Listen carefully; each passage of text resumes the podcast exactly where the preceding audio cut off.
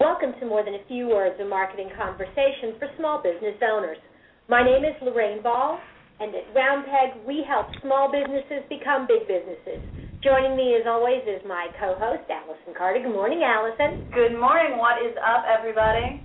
This morning, we are really excited. We've got a little different show this morning. We've got Alan Vlasic of WDD and uh, 401, uh, 403 Security um, and Alan, just a little bit about him, and then I'm going to let him tell you a little bit more. Um, but he's a serial entrepreneur, and um, he defi- describes himself as a geek turned business owner. And um, he's got a, a pretty lengthy list of companies that he has been involved in, and most recently, this 403 web security venture. Um, but I'll let him tell you a little bit more. Good morning, Alan. Good morning, everybody. Um, of all the things that you've done, I mean, and this is a career that goes back to the uh, to the days when you were a Bell Labs fellow. What do you think was the most fun or the most interesting project you've been uh, involved in?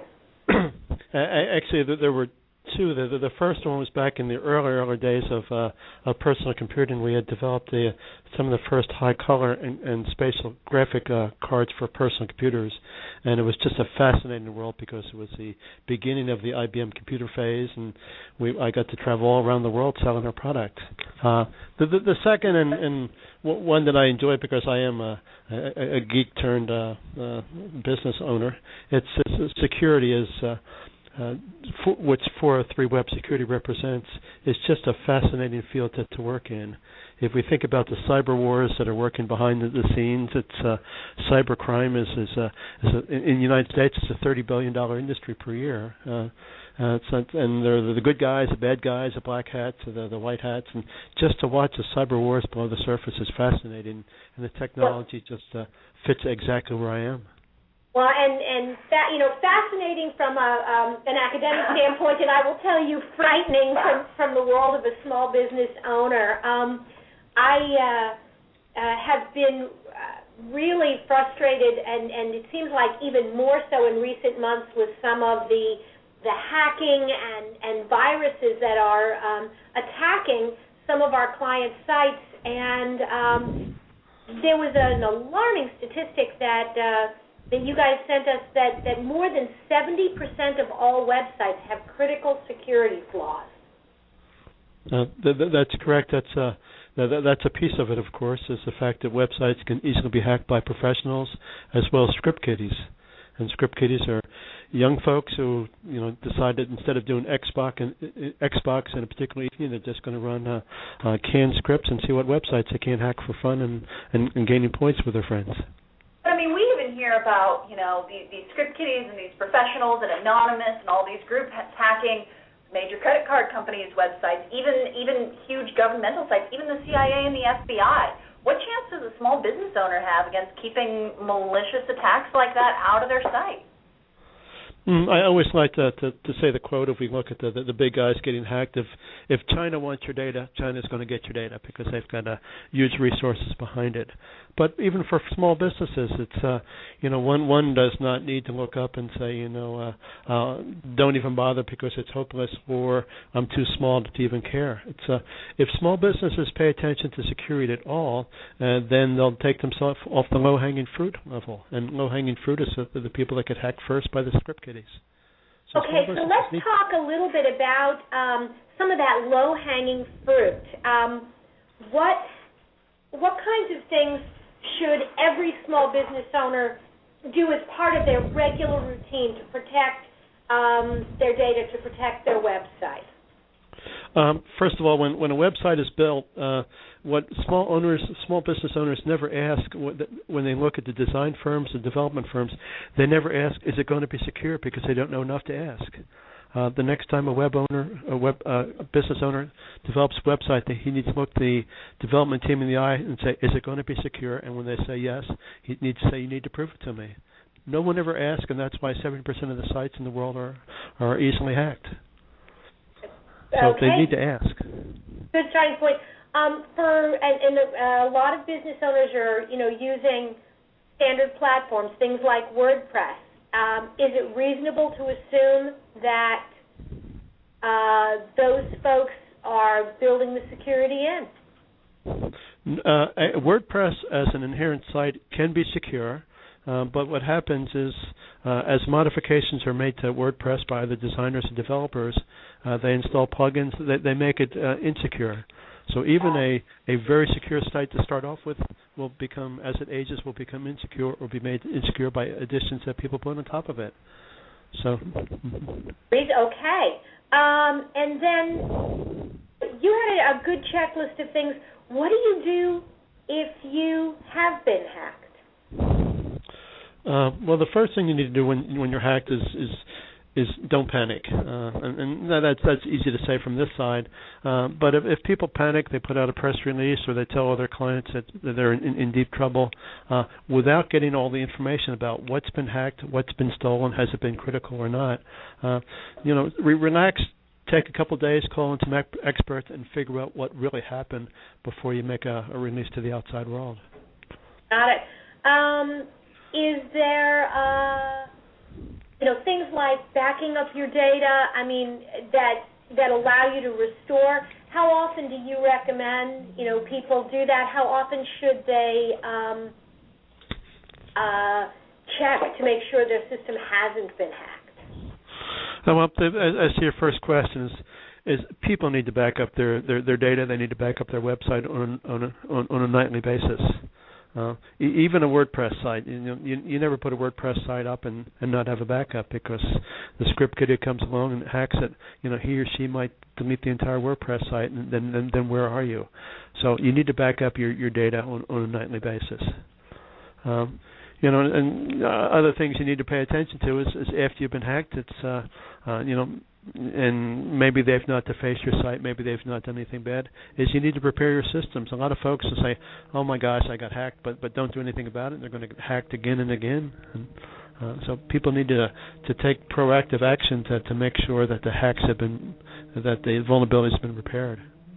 So that's kind of the computer-based side of hacking, but there's actually this whole other world of digital vulnerability um, that has nothing to do with writing a single line of code. Talk to us about this social engineering. Social engineering is actually the the biggest part of uh, of uh, security these days. It's uh, um, for instance, let's take an easy easy example. You, you you call into a large company and you can you know get some internal folks just by randomly calling numbers, and you start off as a board IT guy and you say, oh my gosh, you know I've got an IT ticket here. What's the problem? And everybody has an IT ticket. So somebody's going to respond, say, "Yeah, we've got a problem with our, our, our system," and then the board IT guy says, "Okay, what are your logins? You know, how do I get into the system so I can take a look at it?" And the person on the other line of the phone is, you know, we'll we'll gladly give them every login that that they they know. You know, so social engineering is sophisticated con people uh, who you know are really good at, at wheedling the information out of folks. And it's really fascinating. There was a story on uh, on NPR a few months ago about where they actually had a social engineering contest at a hackathon where they put people in a phone booth and timed them to see how quickly they could talk this information out of huge Fortune 500 companies that would essentially allow them to disable their entire websites. And people could do it in under 10 minutes flat, just oh, by yeah, making it's, uh, phone calls. Yeah, it was, uh, and it was the they, they, the hacker would gain points about uh, as what he could get. It was like capture the flag. They would gain points upon by based upon what flag they got. These guys are really good. Uh, you know, they they will look up all aspects of the company before they make the call. They'll make sure they know who the president is, the IT folks. They'll make sure what products are being sold, so they can talk like a either a real employee or a client or or somebody who really understands the business. Uh, and it goes back to the the, the con men of, of people a while back who could talk grandmothers out of their their life savings. These guys are the same. I mean, you know, you're talking about a skill set that has simply transitioned um, uh, online. Um, I mean, basically, it, you know, it, it's an interesting parallel. I tell people that marketing hasn't changed in 50 years. The tools have changed, but the principles haven't. And so I would argue that um, the art of being a con man hasn't really changed in 50 years. It's just the tools they're using to do it these days. Um, that, that, that's entirely true. The the other aspect is that the rewards are much much larger. Uh, Absolutely. You know, con man, um, a, a, database of credit card numbers, for instance. Uh, a, a credit card number can be sold in the black market for fifty to a hundred dollars. Uh, uh, to, to people who are going to use it. So somebody who hacks into a large database of credit card numbers, he or she might be looking at hundreds of thousands, if not millions of dollars. Email addresses, uh, all sorts of information is being sold on, on cyber black markets for enormous profits. Now, where is most of this happening? Do these attacks usually originate domestically, or are these coming from India and China and, and kind of those develop and even Russia, some of those developing markets that maybe some of us associate more a little bit with that kind of thing, or is it right here in the U.S.? Uh, the, the, interesting thing about hacking, either you know, social media, of course, is a little bit different because one needs to be, uh, you know, accents need to be correct. But but hacking is is, is coming from foreign countries. It's uh, there are countries where the you know the, the U.S. can not prosecute. There are countries that'll support uh, hacking as as an infrastructure within their you know a, a profit center within the large corporations. Uh, you know, cyber gangs are out there. Uh, you know, you spoke about India, uh, Iraq, Afghanistan, any place where they've got technology, they've got they've set up huge call centers and huge infrastructures. Uh, if you think about it, and uh, security being a billion dollar industry, these folks are doing research uh, on next new hacking methodologies. They've got data centers that would put our data centers here, many of them to the shame because of their complexity and sophistication. And so, I mean, although it is um, I mean, really, those organizations are going to be targeting very, very large companies because the payoff is so much greater. Really, businesses of all size can fall prey to um, the, these kind of uh, techniques. Tips for business owners of all size. What should uh, they do to prevent um, these types of attacks being successful? Uh, business, first of all, on, on the social engineering side, is you know gather up your staff, have have a lunch and learn, and, and tell them about social engineering and what can happen. Most people will look up, and you know you can tell funny stories, funny because it happened to someone else, but people are not aware that social engineers are are, are out there. Uh, so have a lunch and learn, talk about social engineering. Uh, anybody who's got a, a, a website that does e-commerce or, or has any data below the website, they need to have a security scan on the website. They need to check for vulnerabilities, and they need remediation when those vulnerabilities are found. Uh, you know, it's not just Lockheed that's getting hacked; it's it's small businesses as well because they will take whatever data that the, the, the criminals take whatever data they can find and sell it or use it. Uh, encryption uh, you know encryption means you know encoding your databases and such. The best thing that can happen after a, a, a breach is for you to look up and say you know they they breached our our, our system. Fortunately everything was encrypted. So you, you feel silly but you, you it, it's not deadly. Got it. Um, there and, was also um, some conversations I, I've heard recently about mobile devices. Um, how are mobile devices sort of points of entry for potential hackers, and how do you protect data on your mobile device? Uh, two, two parts there. It's the, uh, the, the the biggest security push into mobile devices these days is is people downloading apps uh, that in, in fact are, are, are malicious apps. Uh, it happens primarily in the Android market because Apple is is, is good at protecting their, their their application source points. But if you think about loading the next version of Angry Birds or or, or, or some such game that that has gone viral on the net, you don't know if that that application is is sitting there just playing Angry Birds, or if in fact is every time you type in a keystroke, is sending that back to someplace far away. So one needs to be really careful about applications on your on your mobile devices. Absolutely. Um, you know, we've got a few minutes left. Um, I guess I, I'd like to open it up, you know, to you and just anything else that that you think small business owners should be aware of, they should be doing, things they should be reading or or staying on top of. I, I, think I, I think I spoke about the the most important thing that a small business can be thinking about is is in fact think about security in general it is not anything on our radar. We, you know, we, we we live in the Midwest. We we trust people. My wife continues to leave her my wife continues to leave her purse on, on the pew at church because she she knows no one is going to steal it, which is probably the case. Uh, um, but the, the the trust issue is is is we're not we're no longer working with people from the Midwest. We're no longer interfacing. Our websites are open to the entire world 24/7 uh, and there there are folks with you know different uh, you know views on on on stealing than than we have here. So the the biggest thing a small business can be think about is is security and security in their environment. Uh, the second is, is you can never view your website as being too small for, for someone to hack. Uh, script kiddies are going to hack it. Uh, people are going to get your data, and professionals might hack it just because you've got a certain type of data you're looking for. Uh, the, the the two most interesting small businesses that we worked with recently. Um, one was a, a, consortium of doctors, and they had uh, secure what they believe was secured uh, medical information about their patients. In fact, it wasn't secure, and if they hadn't gotten hacked, that there would have been million dollars in fines there. Wow. Uh, you know, e- e-commerce. A lot of uh, small businesses do business over the internet, and they, they say, okay, I've, I've got an outside firm that's doing e-commerce that collects credit cards, which is fine in, until your website gets hacked. And then when somebody hacks your website, they're exchanging that e-commerce link, which goes someplace good, to their own e-commerce. And instead of the good guys getting the credit card numbers, it's just the the, the, the hacking companies are, are, are collecting the credit card numbers on their own. So even though it doesn't sit on your site, if you point at someplace else, the the, the pointing might the, the redirection can kill you. Wow. And, and, and finally, um, how does somebody check for that?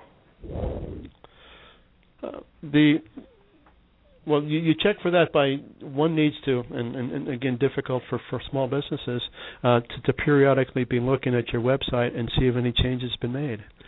Uh, how often? How a, often do you need? You know, small business owners scarcely have time to, to check the mail, let alone check their website and make sure it hasn't been hacked. How often should a good, vigilant small business owner be checking that, realistically? Uh, uh, yeah, a, a, good security scan on a website and such like that should be done every six months or so, just to make sure you're not entirely vulnerable.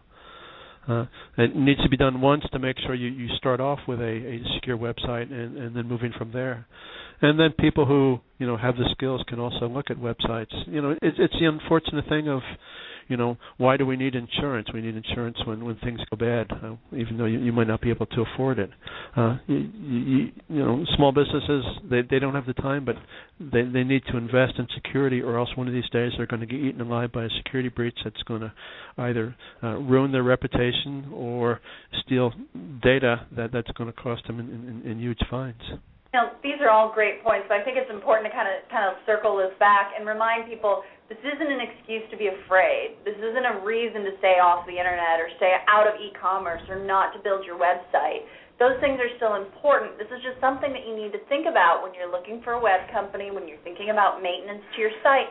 This is just an additional layer. Just like you you know that you need to change the oil in your car every 3 months or 3,000 miles, you know that every 6 months on your website you have to do a scan. It's just good maintenance and it doesn't mean the thing isn't worth having. It just means this is something else that you got to do. Uh, for for sure, it's uh, and as you said exactly, if we all thought about the dangers on the highway, we wouldn't drive.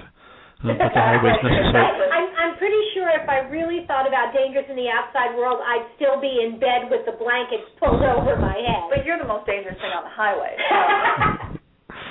okay, that is, that's probably true. Um, okay, so um, Alan, I know that. Um, this particular pro, you know, this particular uh, project is is um, near and dear to your heart, but you've got some other um, things that you do. Do you want to take just a quick half a minute to talk just briefly about maybe WDD Incorporated in general, or one of your other products? For for sure. Uh, WDD Inc. is uh, Velocity Delpar Davis Inc. is uh, is our software consulting company, and we do custom applications for for folks, either web applications or, or, or client server applications. Uh, we've been writing applications for the last 18 years, and we cover the entire gamut of uh, and you know the entire gamut of, of industries and technologies. Um, the addition to uh, of security just makes sure that whatever product we produce for our clients at WDD, in fact, is a secure product. Uh, we, also f- uh, flirted a while back with uh, we'd started a, a few uh, software quality assurance software testing companies. We, we've sold that back to the uh, our, our half back to, to folks in in you know I, we we started up a, a, a joint venture with a South African firm. We've sold that back, but but WDD still does represent uh, you know high quality software high quality software quality assurance software testing as well as security. So Okay. not only are we a soft um, I apologize. Go ahead. Okay, now we got to move on to our last section. It's been a, Yeah. a, a thrill talking to you. We hope you'll stick on the line, but it is now time to bring in Stephen Shattuck. Because we're going to switch gears and um, as Stephen comes on, um, we're going to roll into the uh, half-baked marketing idea of the week. Stephen, I am going to warn you, if your suggestion is involved in any shape, manner, or form hacking into somebody's computer, we're not going to do it. Okay, and this one doesn't have beer either, which is uh, I think the first time for me since I've been doing this. I think you're no right. hacking. What is Okay, this about? I, so- we have, I have literally, this is the least I've known about any of your ideas. What is going on? yeah. Okay, so last night the Pacers uh, won their first playoff series in I think seven years. They beat the Orlando Magic, and they are probably going to play the Miami Heat in the second round of the playoffs. Wait, we have a Now- professional basketball team in Indianapolis? Eh, yeah. Okay. So you see where this is going. So we're in the second round of the playoffs, and we're attendance is low, right? Uh, Bankers Second Life should be full for all these games. Yeah.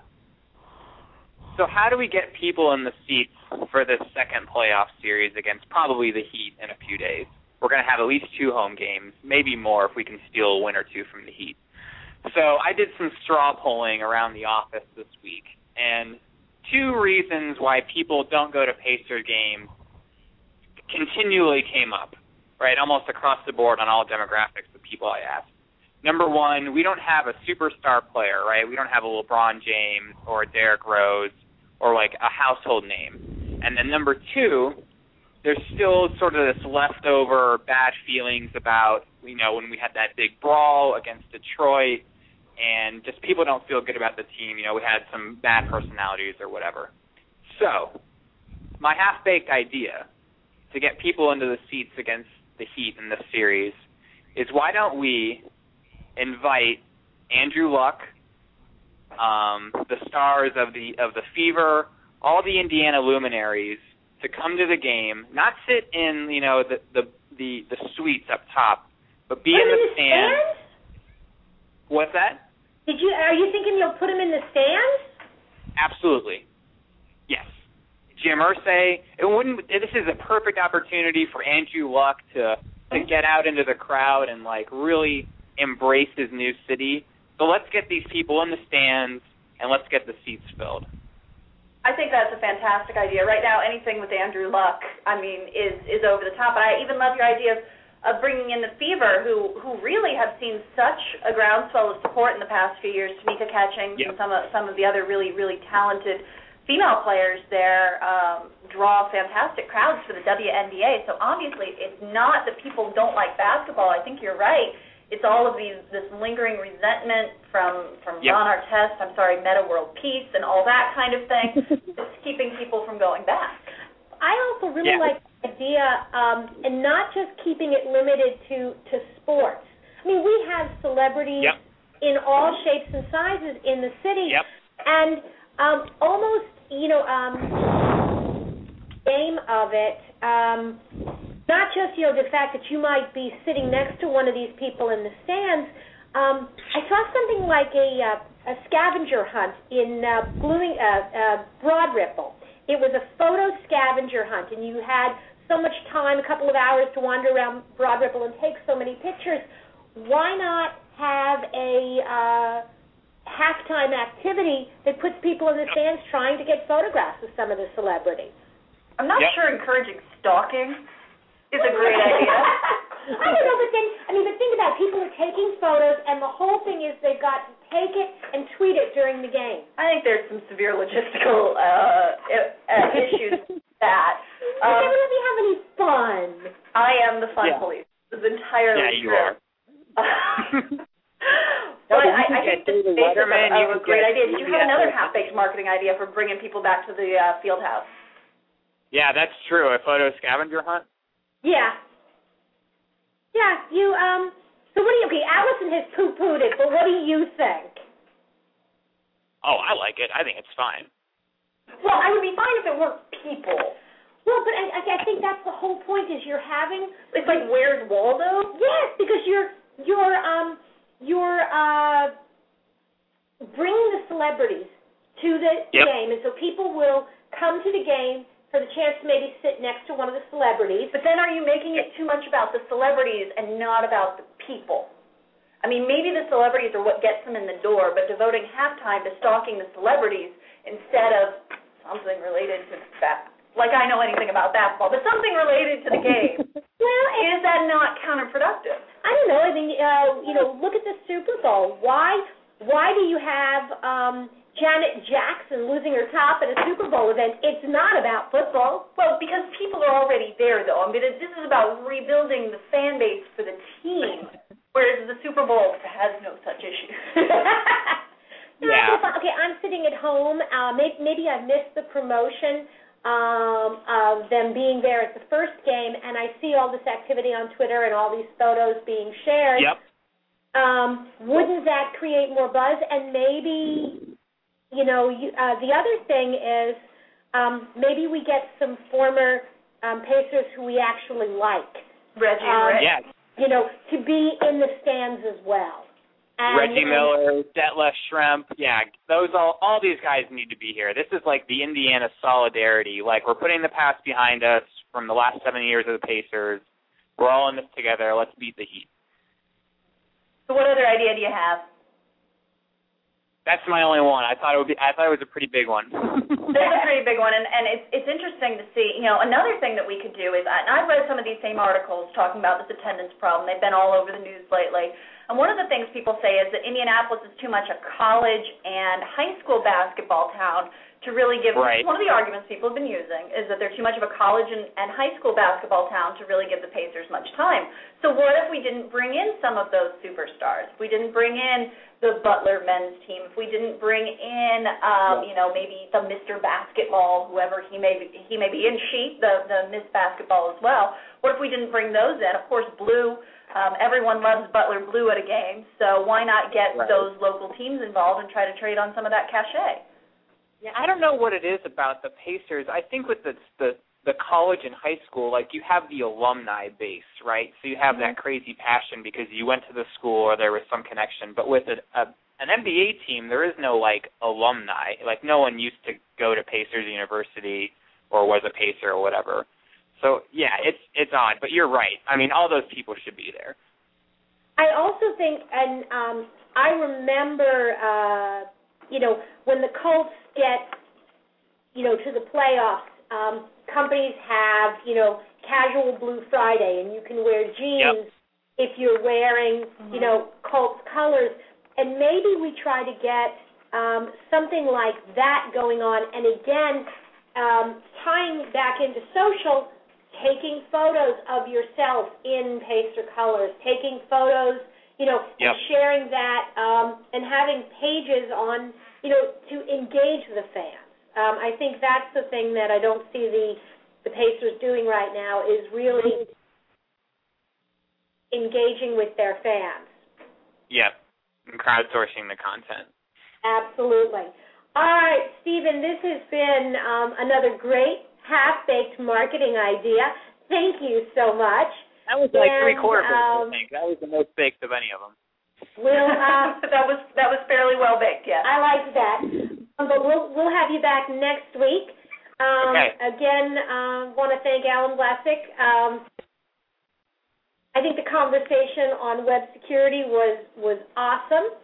And uh, if you're interested in marketing, social media, web design, and other topics for small business, be sure to check out our blog at www.roundpeg.biz.